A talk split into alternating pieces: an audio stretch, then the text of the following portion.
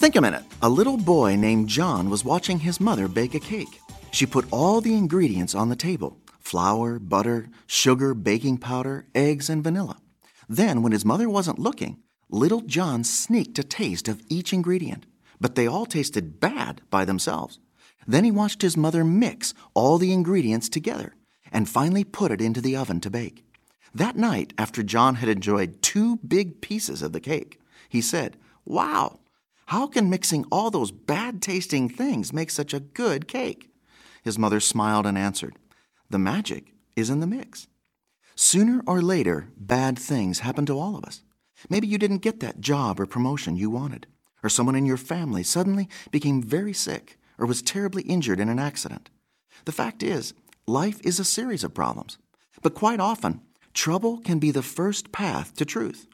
In fact, our problems can give us our most valuable and treasured lessons for life. So don't give up, simply grow up. But it takes a strong, courageous person to suffer wisely. Everybody suffers, but not everybody grows better from it. We have to learn how to profit from our pain and understand that there's a purpose behind every problem and a kind of magic in the mix. You see, each day of our life is a seminar on successful living and how to become a better person.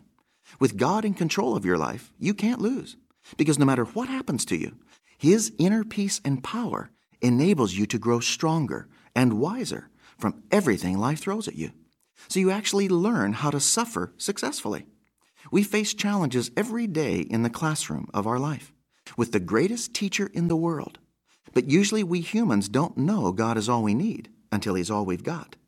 He is the only one who can masterfully mix all of your life's experiences together to produce a truly successful and satisfying life.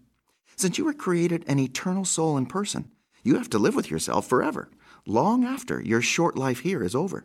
But you must first put your life in God's hands and control every day before He can start blending together everything in your life for your good. Won't you ask Him right now to take control and get started?